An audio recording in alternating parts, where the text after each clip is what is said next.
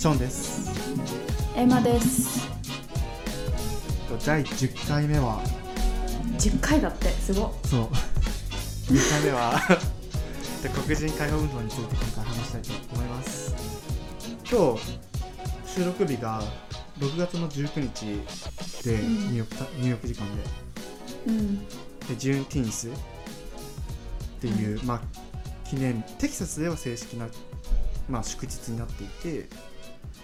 えっとなんか今いろんな企業でももう休日に指定しようみたいな動きがあるらしいんだけれども、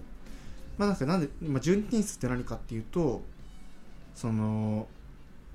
まあ、1863年にリンカーン大統領が、まあ、奴隷解放宣言っていうのに、まあ、署名したんだけれども、まあ、その署名をしたものの実際にその奴隷っていうせ制度が解放あのなくなるのに、まあ、2年ぐらいかかった、うん。実質1年半ぐらいかなかかったっていうところでえっと最後まで、まあ、いその奴隷解放に対してこう抵抗していたテキサス州うん。が、あのまあ、その奴隷解放宣言をまあ了承するというか実際にその奴隷を廃止した日が、うん。えっと、1865年の6月の19日でなんかそこで実際にお祝いとかをしたので、えっと、6月19日が、えっと、ジュンティーンスあのそういう奴隷解放宣言の、まあ、休日っていう位置づけになってるっていうことです。はい。でちなみにはいまあニューヨークニューヨークって今どんな感じ？なんか今そのコロナのこともあるけれども、うん。そのブラック・ライブスマターがすごい大きい、まあ、この2つが多うん。分すごい大きい話になってると思うんだけど、うん。ニューヨークどんな感じ？そうニューヨークはえっ、と5月25日にそのジョージ・フロイドさんが殺されちゃってからもうすぐにみんな外に出てプロテスト始めてずっとデモしててそのデモが今今今日までずっと続いてるっていう感じで多分これからもずっと続くんじゃないかなっていうふうに見られてます。でうんなんかコロナがあってまだコロナすごいニューヨーク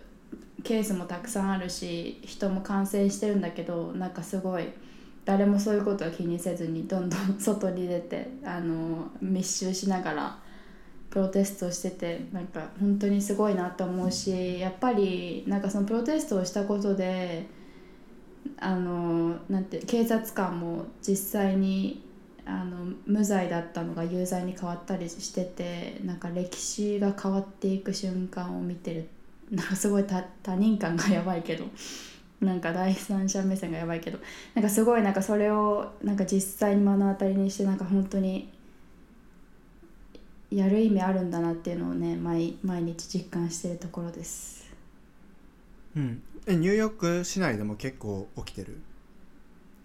そうプロテストすごいいっぱい起きててニューヨークの各地でブルックリンとかハーレムとかマンハッタンのダウンタウンでもいっぱい起こってるし本当になんかビデオ見る見ると分かるけどなんかすごい人がもうみんななんか外に出てもう、ま、なんていうの街中が人で埋め尽くされるぐらい外に出てて本当にすごいなんか心を動かされるっていうか私もなんかコロナがなかったら絶対に外に出てやりたかったなって思うんだけどぐらいなんか本当にね、うん、心が熱くなるような見ててね。お思いますね。うんなんかそこがなんかいいところでもあるよね。なんか、うん、そう。そうまあちょっと COVID-19 のことを考えるとなんか、うん。大丈夫かってちょっとなんていうの？第三者的にはすごい思っちゃうんだけれども、うん。なんかその正しくないことに対してそうこう。ちゃんと行動を起こしたりとか声を上げる文化はすごい素晴らしい文化だよね。素晴らしい本当にそれがしかも本当にすぐだったなんかなんていうんだろう実際にそういうデモを起こしてるだけじゃなくてソーシャルメディアでもなんかもうすぐになんかなんでこういうことがいけないことなのかっていうのは黒人の友達だけじゃなくてアジア人の友達も白人の友達もみんなあのソーシャルメディアで話し始めてなんかなんていうの有益な情報をシェアしたりとかそういうのが始まってすごいなんていうの早かったの反応が。うんうんみんなの反応が、うん、だからなんかそれぐらいなんて言うんだろうなちゃんとなんて自分ごとにしてる国民が、あの黒人の人たちだけじゃなくてそれが本当にいけないっていうのは誰もが分かっててこ、えー、と国民が。でそれをみんなでなんか動かそうってしてるのがすごいすごいなって思った。た単純に。なんか日本ってそういう動きってあんまり見ないじゃないだからなんかなんかすごいわーって感じ。なんかすごい、うん、感動し感動した感動しちゃいけないんだけどなんか心が動かされたねうんうん。そう、ね。であとはまあ暴動化ももちろん日本あ日本じゃないや。ニューヨークでもあってあのお店が壊れ壊されたりとか救急車の音が鳴りやまなかったりっていうのも一応あの報道されてるようにあったのとあと一番怖かったのはなんか警察の人たちが超今日何？警察の人たちもすごい暴動化しててなんかプロテストしてる人たちに 対してなんかビデオ見たかわかんないけどニューヨークの NYPD のタタクシーじゃないや。えっ、と、えー警察の車？2台がデモしてる人たちのところに突っ込んでって人を引き始めるの。うん。えなんかもうびっくりしちゃって。やばいよねあれ。殺人。やばいよね。殺人だよね。とかなんかさあのおじいさんをさあれ多分ニューヨークかわかんないけどおじいさんを警察の人がこうつなんか突き倒しておじいさんがこうやって後ろにそのまま倒れちゃうの。うんでその耳から血がブワーって出てるの、うん。おじいさんの。でその人も今ね頭頭蓋骨割れちゃってなんか歩けないらしいの、ね。やばくない？しかもなんか無視して進んでってたよね。えそうそうそうそうそうそう。えだからなんかその警察が本当にやばいっていう認識みんなの中でも。そう。でそうね。なんかまあニューヨークにフォーカスして言うとあの、エイミー・クーパーっていう人が起こした事件がこのあのジョージ・フロイドの直前にあってエイミー・クーパーっていう白人の人がセントラルパークで犬の散歩をしてたのね。で犬を放し飼いにしちゃいけないのにそのリーシをつけてなくてその放し飼いにしてて公園で。で黒人のそのバードウォッチングしてた人があの犬の首輪につけてもらえますかってそのエイミー白人のエイミーに聞いたらなんか「えなんでつけないといけないのよ」みたいな感じでエイミーが怒り始めてでなんか「いや僕バードウォッチングしてるからただ単にちょっと犬がいるとあれなんで」みたいな感じでちょっと揉め始めてでなんかでなんだっけでなんかエイミーが「えもう分かった警察呼ぶわ」みたいな感じで警察に電話し始めて「今黒人の人に脅されてるって言うからね」みたいな感じで逆にその白人の特権を利用して自分の身を守ろうとしたっていう事件がその今回の事件の直前に起こっててでプラスそのコロナウイルスがあっていろんな人が職を失ってすごい今失業率どれくらいだろう。なんかすごい、まあ、たくさんの人が職を失っててっていうそういうフラストレーションの中で今回のジョージ・フロイドさんの事件があったからなんか全部なんかつながってきてそのフラストレーションがあってからのそのプロテストからの暴動っていうふうにつながってるんですねっていうまああの理解があります。うんなんか確かになんかなんでなんだろうこういう事件って正直結構今までもあってうんで今回すごく大きくなった理由として、まあ、やっぱり今回なんだろう首をさ8分うん。30何秒うん。締めたっていうところとか、その残虐性とかもあるけれどもなんかもうそれだけじゃなくていろいろなことが重なって暴,、まあ、暴動というかまあこれだけムーブメントとして大きくなったっていうのもあるよね。うん。そうそう思います。日本はこのブラックライブラック・ライブスマターについてどういう反応があるんでしょうか？うん、なんか多分みんな認識はしている。なんかアメリカでこういうことが起きてる。でもなんかやっぱり、うん。その得られる情報がメディア日本のメディアからしかないとそのなんかメディアとしてもこうやっぱり絵になる。ちゃんとちゅなんていうの、うん。こう視聴者が釘付けになるようなセンセーショナルな動画を流したいからやっぱりぼーっと化してる動画を流すことが多くてちょっとこう、うん。なんかあーなんか結局ボート化してんじゃんみたいな感じでちょっと冷めてる人もいる。けれどもまあ注目はされてる、うん。で実際になんか渋谷でブラック・ライブスマーターのマーチがあったね。起こったりとかもしてて、そのやっぱりこうグローバルな動きにちゃんとの乗ってるというか、うん。っていうのは感じるけれどもでも多分、まあ、実際まだ話してないけれども誰とも、まあ、もし自分が普通に日本に生まれて日本に育ってだったらなんかまあわかるけど、まあ、なんでこんなことが起きてるのかなはてなはてなぐらいで終わっちゃう気はする。うん。うん。そう。なんか実際に経験しないとそもそも人種差別っていうのがなんかなんなんどういう経験かうん体験かっていうのもわからないしね。なんか、うん。なんかその事柄として人種差別があるっていうのは多分読めばわかるけどなんかどういうだからなんてなんかどういう体験っていうのはやっぱりややられてみないとわからないもんね。うんそうでもなんか日本でも人種差別はもうすでにあるっていうのを認識するのも大事なんじゃないかなって思う私は。うん確かに。それは確かにそう。そうなんかいいつもこれが白人 VS 黒人とかアジア人 VS 黒人とかそういうなんか対比ではなくてなんか日本アジア人の中でもお互いになんか人種差別をし合うケースもあるしなんかどこにでも存在するっていうのを意識するのは認識するのは大事だよね。うんうんうん。なんか今回のこともからなんか学べる部分もあるよね。それちゃんと声を上げないといけないっていうところとかうん。なんか社会システム本当に大丈夫かっていうのを見たりとか確かに日本の中でもなんだろ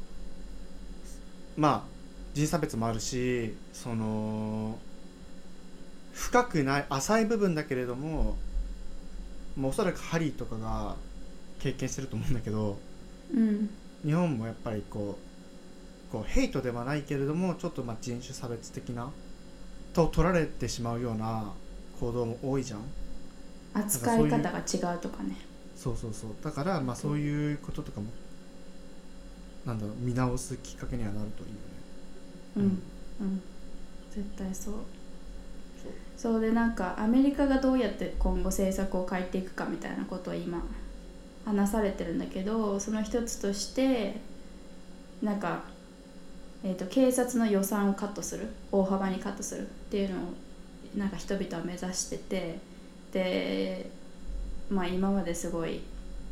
こんなに警察が大きくなっちゃっていろんななんかなんていうのなんていうんだっけあのティアガスうん。水漢字は読めない。催涙催涙ガス催涙ガスを使ったりとかすごいなんか本当に凶暴な団なんて組織になっちゃったっていうのを一回見直してあの予算をカットしてでその余ったお金を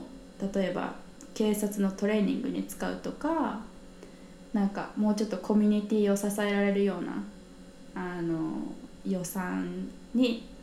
お金を回していくっていうふうに今動きが実際に起こってますアメリカでは。うんうんうんえちなみにさこのトレーニングで本当に変わると思う、変わると思うよなんかねデータなんか見たんだけど北欧の国ではなんか警察になるためになんかちゃんと degree を取らなきゃ多分ね degree かなんかその学校に通わないといけなくてでなんか2年間か3年間のトレーニングをつ積まないといけないの。でなんかそのバイアストレーニングとかも受けるしなんかもうなんかなんていうんだろうなすぐに人を撃っちゃわないようにみたいな多分トレーニングもあったりしてて。っていうのと比べてアメリカはなんかすそれに比べてねアメリカはすぐに警察官になれてあんまりトレーニングがないまままたバイアスがかかったまま警察官になっちゃうからなんか事件が起こりやすい。警察官がまあ、人をね間違って間違ってっていうか無罪の人を撃っちゃったりだとか殺しちゃったりだとかそういうあの結果につながっちゃってるっていうデータは見たことがある。うん。なんかドイツもすごいなんかディグリ取らなきゃいけないみたいなのもなんか比較の表があって、ううん。んなんかあドイツだったかも。いやスウェーデンもだと思う。でもなんか俺はなんか納得いってなくてなんかうんそう状況が違いすぎる。そのスウェーデンって別に銃とか多分みんな持ってないし。そうね。なんかそのなんだろう警察になりたいって思う人。なんか例えばスウェーデンでアメリ警察になりたいですか？アメリカでせあの警察になりたいですかって言ったらもうほぼ100%の人がうん。スウェーデンを選ぶと思う、うん。なんかなぜなら治安が相当違うしそのアメリカの警察になるともう自分がいつ撃たれるかわからない。っていう恐怖と直面しながらなんか仕事をしているわけだから、うん。そのなんかあんまりそのなんか警察もちろん警察が暴走してるんだけれどもなんかこう抑え込むのが正しい解決策なのかっていうのはすごい非常に疑問。でなんかトレーニングとか、なんかもう受けてるんじゃないかなって思っちゃうんだよねそういううん。バイアスしないようにしましょうみたいな。でもな結局うん。俺らがそういうトレーニング受けても別にそんなにすごく変わることがないのと一緒でなんかとそのトレーニングでどこまで変わるんだろうってちょっと疑問になっちゃう、まあ、データがそういうふうに示してるんだろうけどなんかそこのうん相関関係って本当にそこがそのトレーニングのおかげでなんか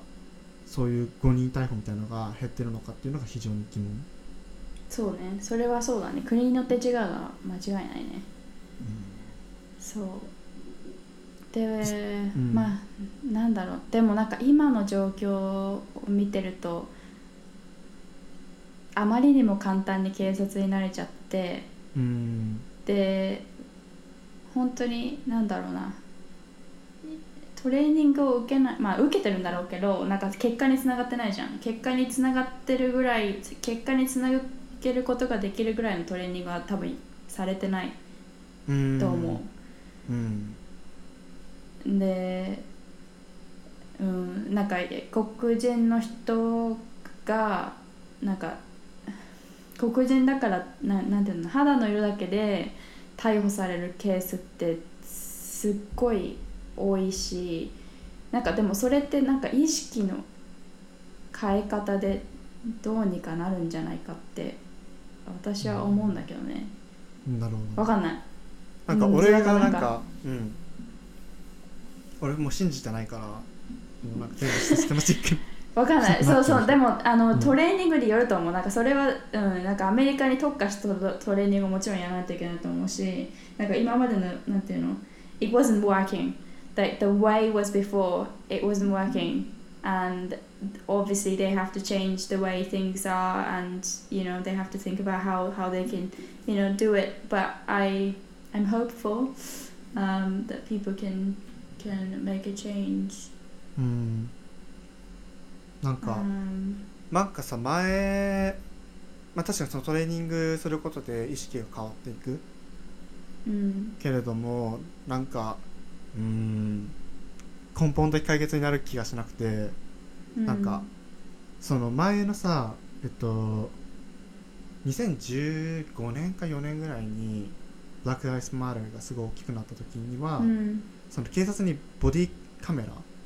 うん。をつけることが義務化されたっうんうん。ていうのがなんかあって結構僕俺はそういうなんかハードなやりそう方の方が効果があるかなと思ってて、それはね、本当に agree します。うん。えなんかこれなんかハリー君とも話してたんだけど、あとはなんかもう変えないといけないのはそのあの警察の人があのなんか身の危険を感じたら撃ってもいいみたいなルールがあるじゃん、アメリカで、なんかそれを変えることそもそもでなんか多分ロサンゼルスだったと思うけどロサンゼルスはもう今法律変えてなんかそれをなんか有罪にしたの。うん。危険を感じたからって撃って殺したらそれはなんかいけないことになったのね。だからそれはすごい大事だと思うしあとはもうなんかそれでいややっぱなんかその警察官に対してのパニッシュメントを厳しくすることも大切だと思う。なんかそのそうだからなんか自分もパニッシュされるって思ったらさ警察がなんかうん。もうちょっとなんか深く考えるようになるんじゃないかなって私は思う。うん。でもそれでさ警察の数が減らない？なんか俺もうそんなこと言われたら、うん。警察になりたいと思える人が減っちゃうのかなっていう懸念があるんだけどそうね。まあ減った方がいいんじゃない？言い過ぎだと思ういやでもニューヨークがこんだけ治安改善したのってあのマイケル・ブルンバーグが警察大量承認したからだから。ね、うん。うん。ニューヨークまあアメリカで一番多いもんね警察の数。うん。まあでも、うん、なんか俺はすごい思ってるのはなんか俺は警察も守られるべきだと思うのね。その市民から、うん。危なすぎるやってる仕事が、うん。うんだからあまりにもその打っちゃいけないガイドラインとかを作っちゃうとケースがどんどん死んでってどんどんみんなやめちゃう。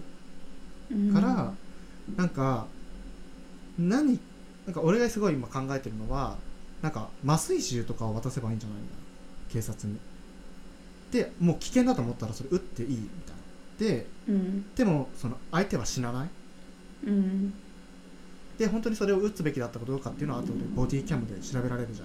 ん。でまあ確かにこの状況だったら打たざるを得なかったよねっていうんだったら別にパニッシュしなくてもいいだろうしなんかあまりにも早い段階でその打ってたりとかしたら厳重に処罰っていう形にすればなんかいいんじゃないかなと思うんだけどでも多分俺が考えるようなことはみんな思いついてると思うからあの理由があってやってないんだと思うんだけどなんか調べる限りあんまりないんだよねえなんかさ日本の警察とかってどうなんだろうね。なんかそういう状況になったらどうするの撃っちゃうのかな。でもなんか普通にさなんかなんか本当に死んじゃうところには撃たない気がする。そうド足とかにラマとかで見るしか。そうそうそう、うんドラマとかで見る限りだけど。うん、でもそれそれでいいよなアメリカも。なんかその危険を感じたら足を打つとかそう。手を打つとか。そうね。そうやり方はいろいろあるんだよ。やり方はいろいろあるけど、なんか本当になんかもうなんかあーやばいあ殺されるバンみたいな撃っちゃってもう相手がなくなっちゃうっていうのは本当になんかなんかねやり変えよう変え変えようが変え方がありすぎやりようがありすぎて、まあ確かね、すごいフフラストレーションがたまる、に、ね、見てる方は。確かに、うん。もっとこうすればいいのにみたいなめっちゃ思う、うオッん、そう。ケー。でも確かに面白いかも。なんかエマはこうこういうトレーニングとかで意識を変えていくこと？が大事だと。そうね結構、うん、なんか私はエモーショナルな人人間だから、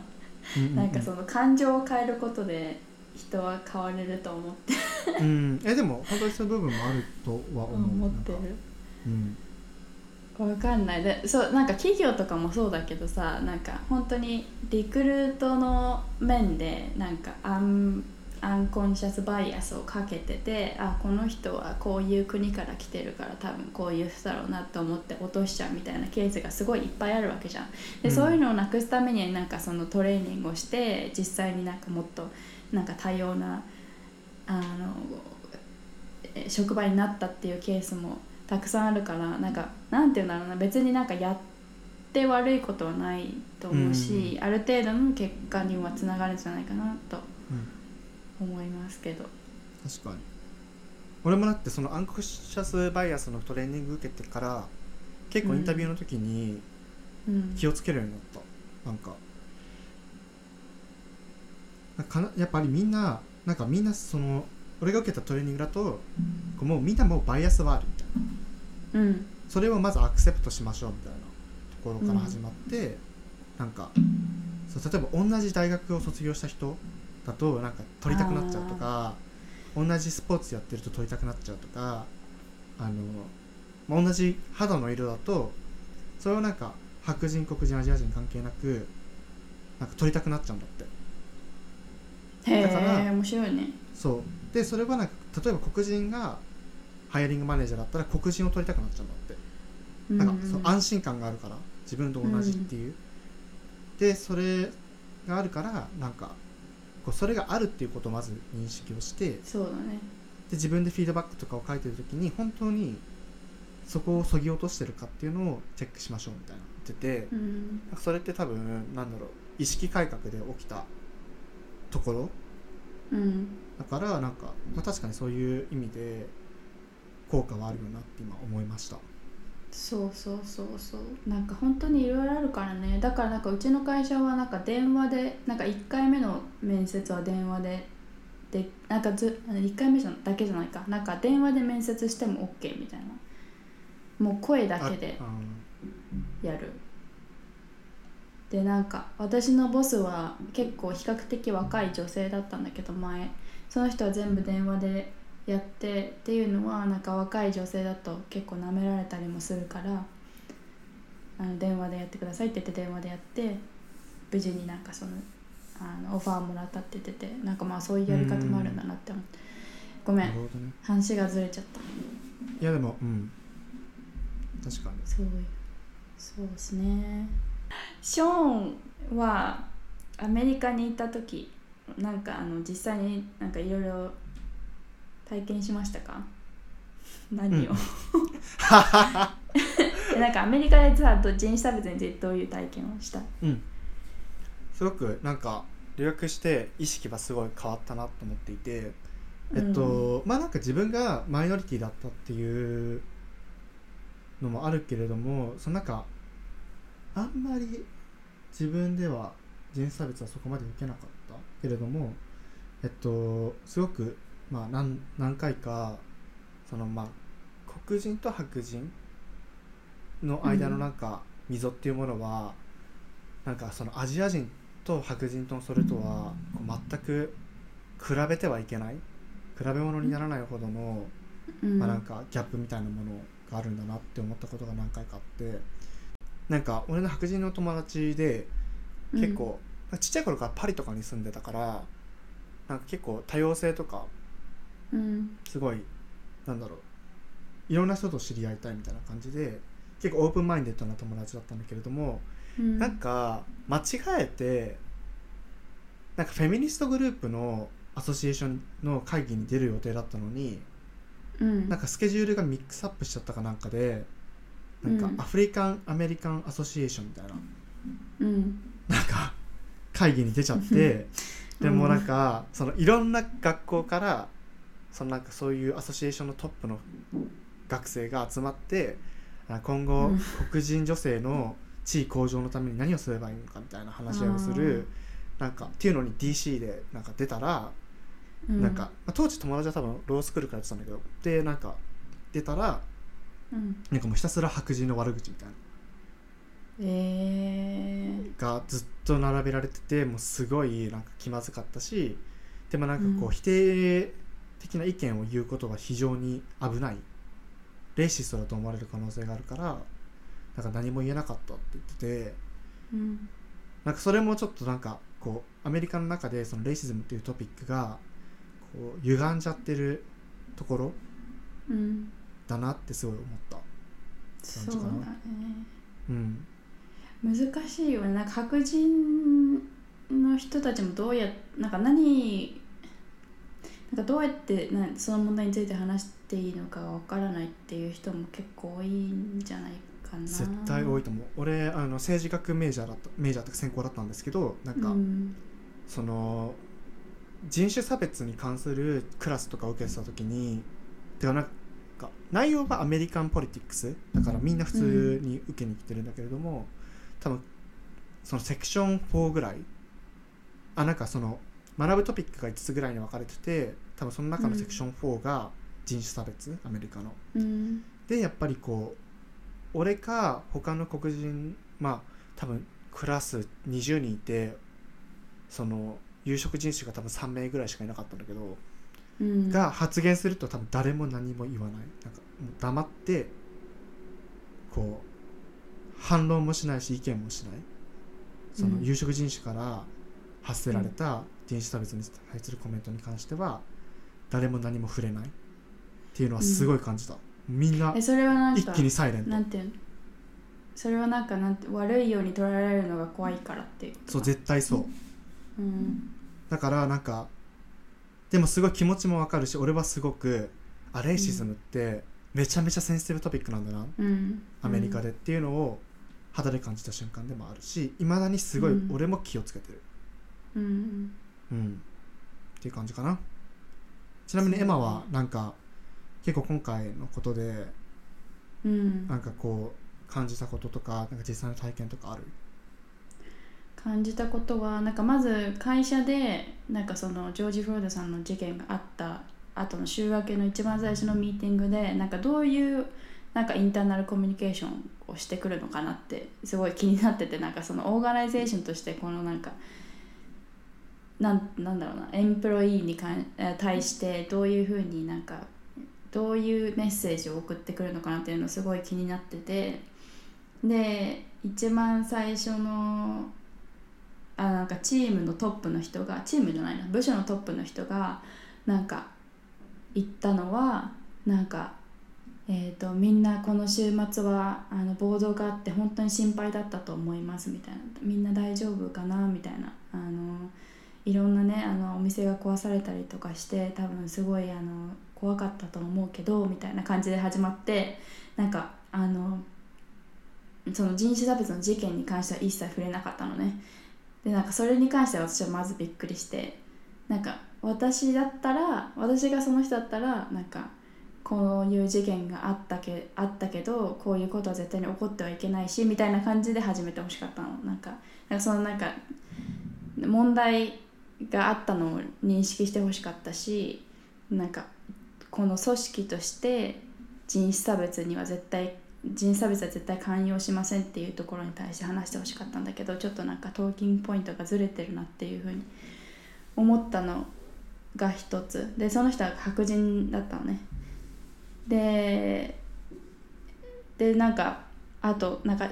うちの会社の一番トップの人からも何もメールも来なかったし全社ミーティングもなかったしでその週の木曜日になってやっとあのそのジョージ・フロイドさんの件に関して全社ミーティングをしますってなってでそのトップの人が言ったのがなんか私は白人の男性だからあの今回のことについてはなんか I really don't want to chair this meeting、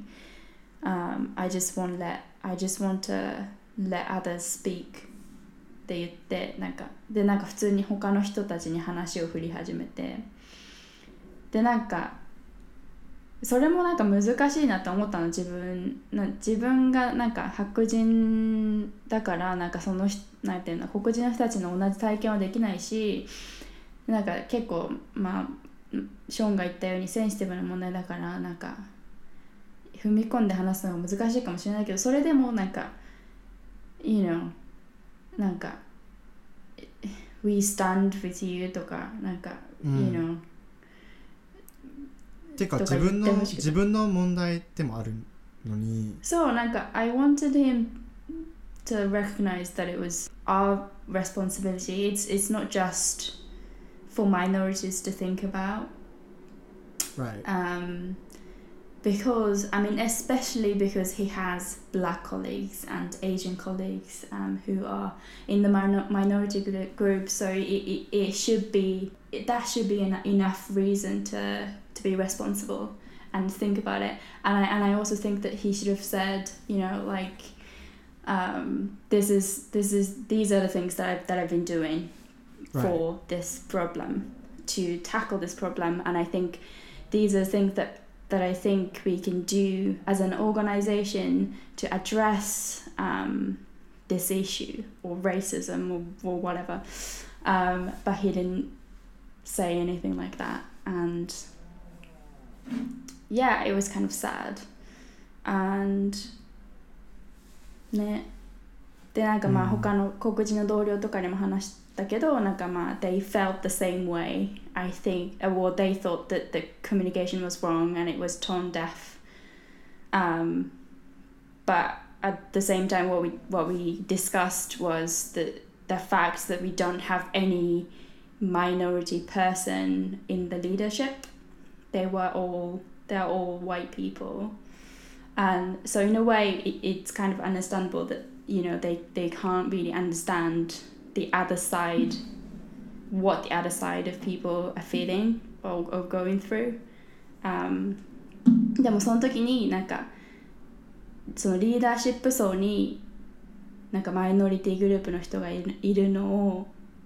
なんかいいないといけないんだっていうのをすごい感じた。なんか今まで自分は日本で育ってきたからなんか女性と男性っていう対比でしか見てこなかった。なんか女性があんまりマネジメント層にいないっていう事実とかはなんか変えていかないといけないなっていうふうに思ってたけどなんか今回の事件が起こった後になんか人種の点からも観点からもなんかダイバーシティが必要なんだなってそのけトップマネジメントの層に必要なんだなっていうのをすごいみなんていうの？感じ感じたかな？うん。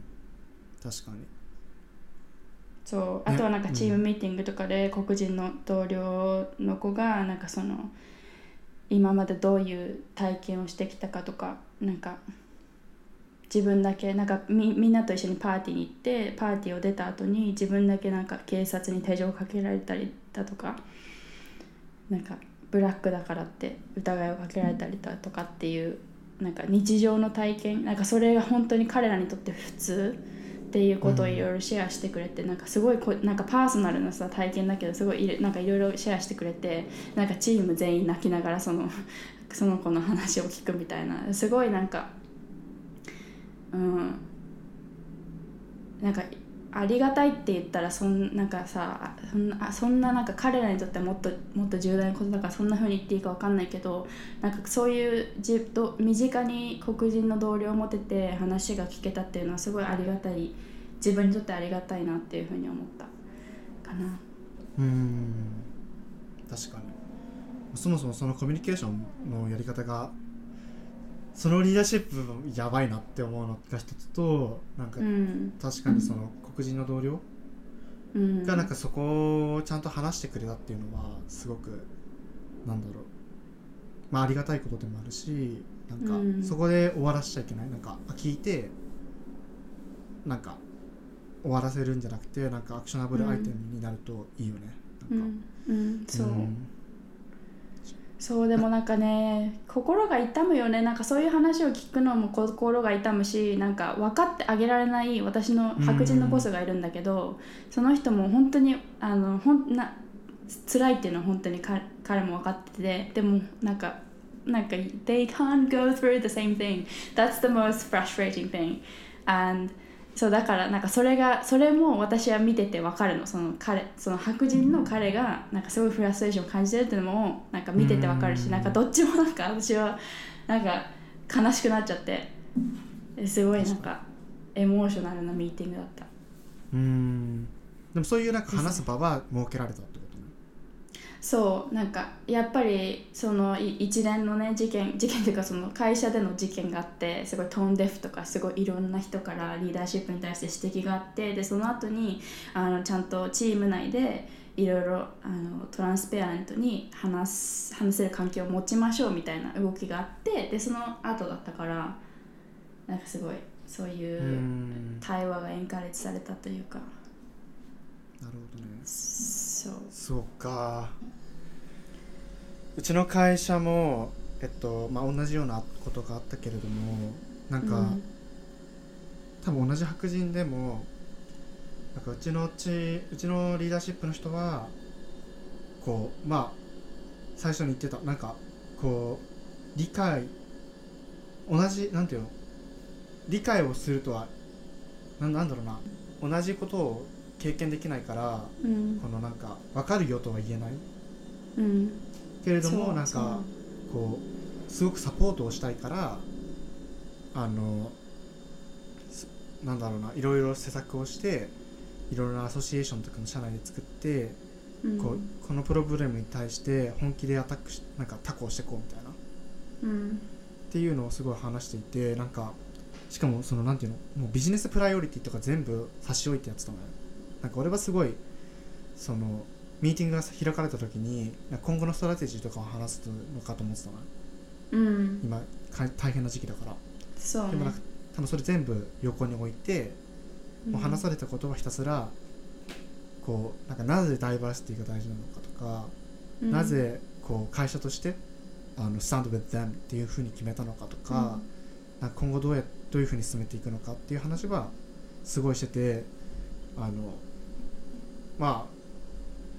見直したっておかしいけど。うん。なんかなんかまあそういうなんていうの正しい企業のあり方を見せてくれたっていう意味ではいいけれども、まあ、まだトークまだトークトークなところがあってあのやっぱりまだリーダーシップは白人だらけ。であの結局その黒人がいるんだけど一人リーダーシップに、うん。まあ、どこに入れられたかっていうと、ダイバーシティビロンギングそディレクターみたいな ところにはなんか黒人の女性が入っててでうん。他はないんだよね。で有色人種もそのなんかチャイナのトップはまあ中国人。うん。で、そうなんか他は全員白人だからや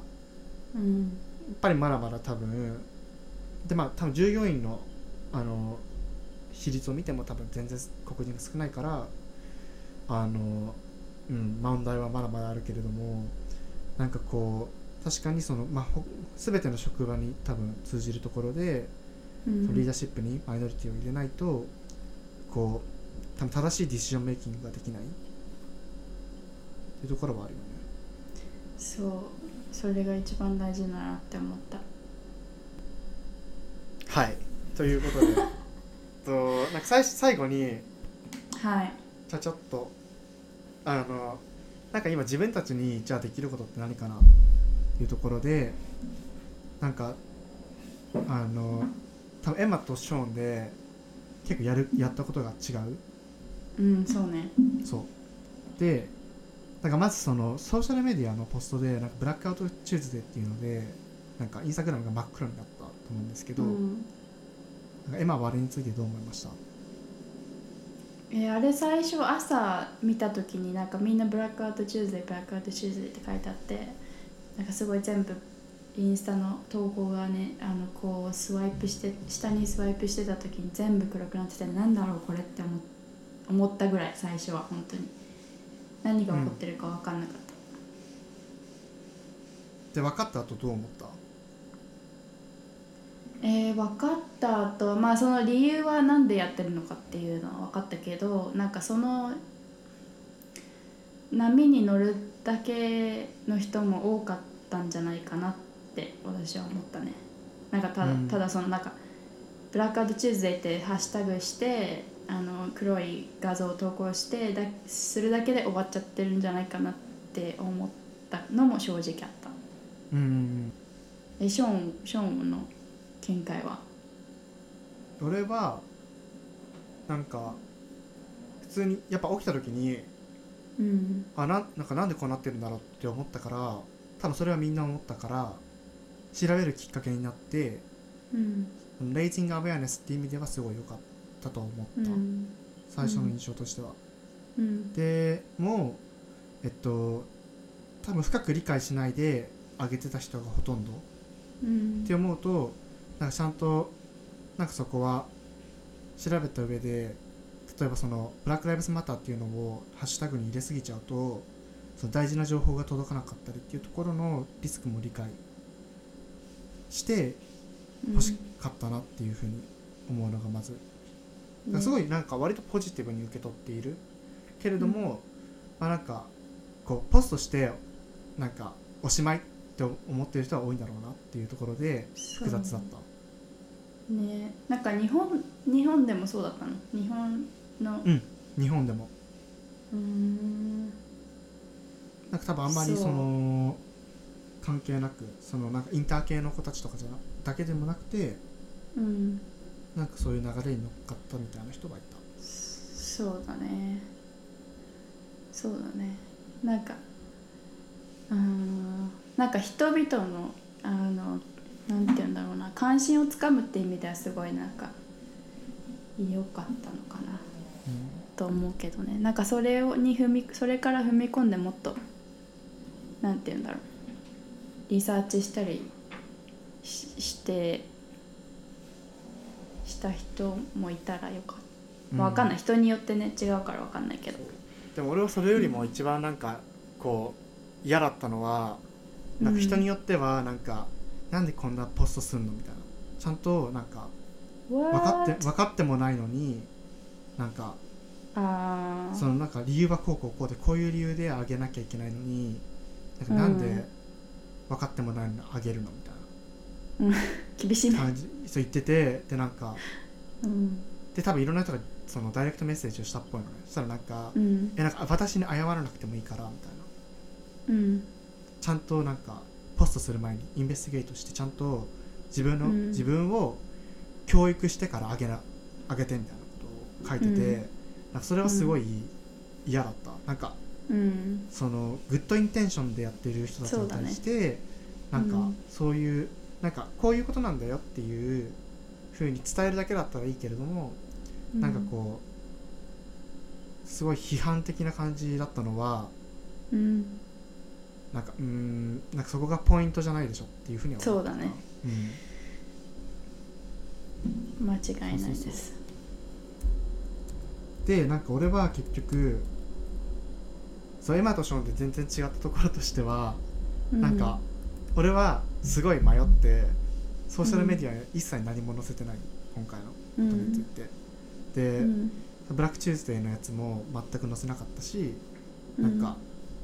そのレイザーアウェアネスみたいな部分もな結局しなかった。うん。でエマを結構積極的にしてうでなんかフィードバックとしてなんかあもっと知りたいって思ったっていう人が結構出てきたりとかうんしていてなんかこうなんだろう。ででもなんかお互いすごい迷ってたじゃん。ソーシャルメディアに上げるべきかどうか、うん。なんかなんで迷ったのかっていうところとなんかなぜ投稿することに決めたのかっていうところをなんかぜひシェアしてくれてしてでシェアした結果どういうことが起きたのかっていうところとかも聞きたい。うーんなぜ迷ったかっていうのはまずなんかなんか黒人の友達をまずオフェンドしたくなかったっていうかなんか私も人種差別は受けたことあるけどなんかその黒人の子たちが受けてる人種差別とは違う違うじゃんだからなんか私のなんか I felt like I wasn't in the position to be able to, to say something or talk about it like I didn't want them to think that you know like なんか別にいあなたには分かんないじゃんみたいなことを思われたら嫌だしあとはなんか周りの人からも黒人の人たちだけじゃなくてなんか周りの人からもどう思われるか分かんないしそのスピークアウトしたことでなんか周りの人からどう思われるんだろうとかそういうのもすごい気にしたしそうなんかミスミステイクっていうかそのしなんていうの自分がまずあとなんかうまくそれを文章にできるかっていうところも分かんなかったからなんかすごい迷った。なんかちゃんと伝えられるかってことと誰誰にもなんだろうな誰かを悲しませたりすすることになっちゃうのが嫌だったからそれでなんかすごい迷ってたのね。うん。なんだけどでもなんかいろんななんかまあじ時間が経っていろんなこいろんな文献とか読んだりしていくうちになんか黙ってることはそもそもその自分が人種差別を寛容することなんだっていうことに気づいてだったらちょっとでもいいからなんか情報とかをシェアしていこうかなって思ってなんかだんだんそのブラックマライブスマターに関する投稿とかをソーシャルメディアとかでシェアしていったのね。うんででそれをやってるうちにまあ自分がどういうふうに特に日本の友達からどういうふうに思われてるかっていうのは分かんなかったけど、まあ、それを続けていってそしたら日本の友達から連絡が来てなんか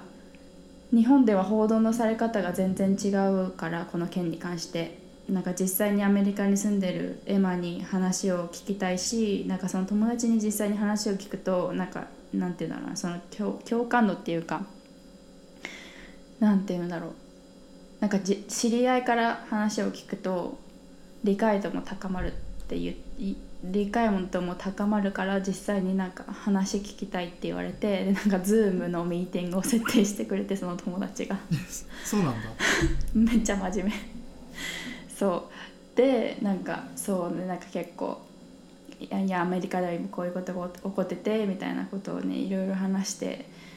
そうでなんかすごいなんかありがとうみたいな感じで言ってくれてでなんかやっぱりなんか一定数興味持ってくれてる人はいるしなんか日本でもなんか変えないといけないって思ってるっていう人たくさんいるんだなって思えたのはすごいそれでよかったなって思ってでそこからなんか結構オープンになんか自分がシェアしてなんか有益だなと思ったことはシェアするように積極的にシェアするようになったかな。うん結局やってみてなんか誰もオフェンドしなかった感じする？うーんまあそのわかんない。オフェンドしてるかもしれない。多分。まあ一定数の人はオフェンドしてるのかもしれないけどなんかそれ以上になんか黙ってるだけでなんか黙ってるだけだと何も起こらないじゃん。アクションが、うん。なんかそれを考えるとなんか起こすなんていうのアクシなんていうのかな。スピークアウトしたことによるアクションの結果の方が私は大事だなって思ったからうん。シェアしたかな、うん。そう。そうね。ショーうん。ンショーンのあれは意見は？では俺も同じ理由で迷ってそのなんか、うん。自分なんだろう。ちゃんと勉強してたけどなんかよくわからないことがまだまだうん。多すぎて、そのなんか自分しかもなんか今までそのアフリカンアメリカンアソシエーションとかに入ってたわけでもないしなんかいきなりなんか行ってでなんか結構やっぱその黒人の友達とかも多いからなんかその人たちをオフェンドしたらどうしようっていうところで、まあ、迷ったのが一個なのでなんかまあなんだろう。分かってうんなんか突然ソーシャルメディアで発信するのがちょっとこうまだ I'm not ready って思った、でも一方で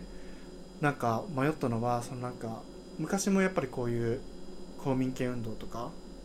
あった際になんか正しい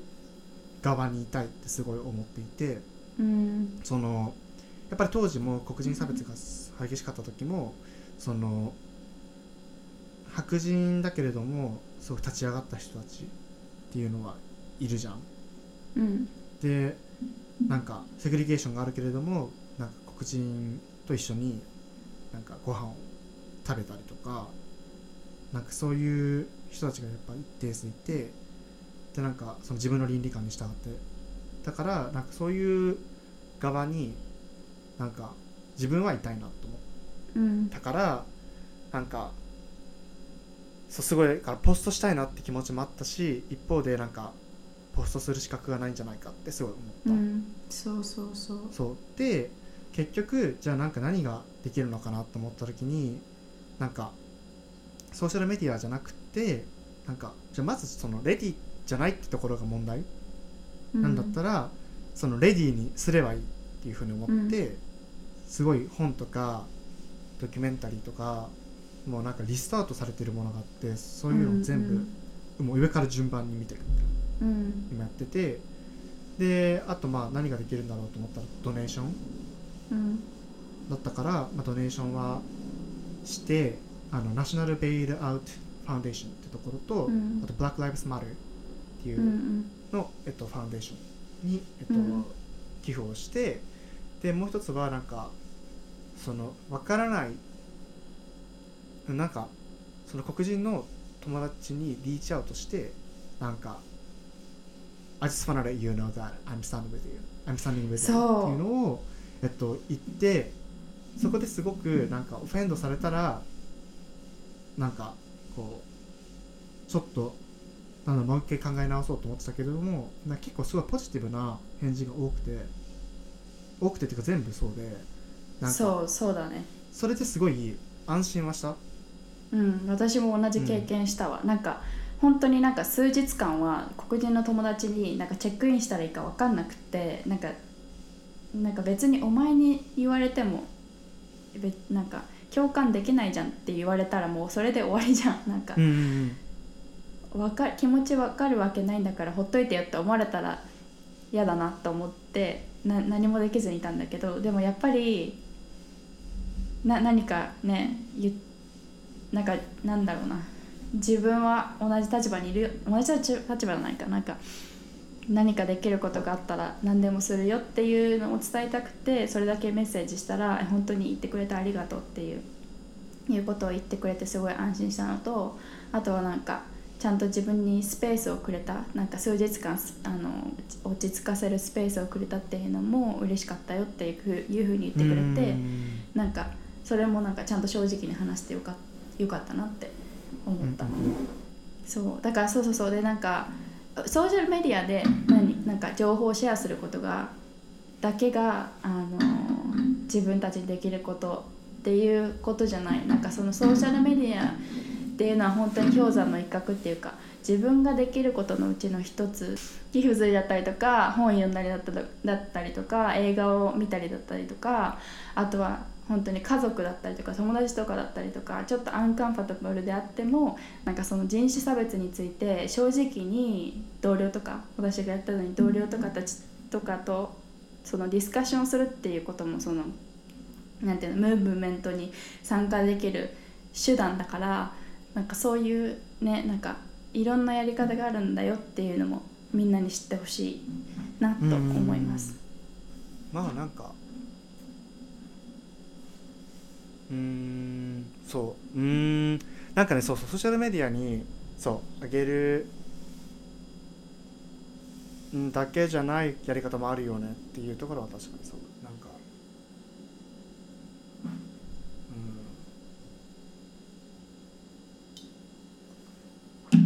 うん。納得いってないじゃん納得いってないっていうよりもなんかいやなんか、うん。When am I gonna be ready うん、to like うん actually I, I don't think we'll be ready. thought on it. I don't think we will ever be ready. yeah, So- to talk about it Yeah, to you know, to be like confident and to be able to talk about it confidently. I don't think we'll get there, but I think I thought, in my opinion, uh, that it was important to just start talking about it, either on social media or with your friends or family. Mhm. Um, you know, at the same time, like while you educate yourself. right So so でも at the same time it's really really like 難しい to like 難しい It's have sensitive. an honest conversation like Yeah, it takes courage yeah and it's very uncomfortable, especially when you have to talk about it with with your white friends or like Right. you know そうそう ハリー君とも話すけどなんかすごいやっぱりなんか自分に経験できないことはどこまでいっても絶対に経験できないからなんかある程度のものは理解できないっていうのをなんか私は本当になんかこんなんか理解した。うん。理解できないながらにどうやまあでもそれ対話を続けていくっていうのが一番大事なんじゃないかなって私は思ったけど。確かにすごい気まずいんだけどね話すことも。うん。なんかどう思ってるかわかんないし、なんか反対意見。わかんないしね、うん。そうそうそうそう。でなんか自分と違った意見とかだったらなんかなんか本当にやばい意見とか持ってたらちょっとなんかひ 引くじゃん。でそこでさ終わるよね。関関係そうそうそう。なんか関係性終わるじゃん。だからちょっと怖いし自分の中でも。なんかどれくらいなんかどういうふうに考えてるのかっていうのがそれによって結構私のなんか気持ちにも影響があるから怖いしそう結構なんかアンカンフタブルだけどいやディスカッションするのが一番大事って思った、りうん。えー今回はブラック・ライブズ・マターについて話しました、えー、と人種差別はアメリカ国内では国内だけではなくて世界各地で起こっていることでもあるし日本国内でもすでに起こっていることでもあるので自分として何ができるかっていうことを考えてこれからもできることをやっていきたいと思います。Right. This is it for this time, and we'll see you on the next one. Bye. Bye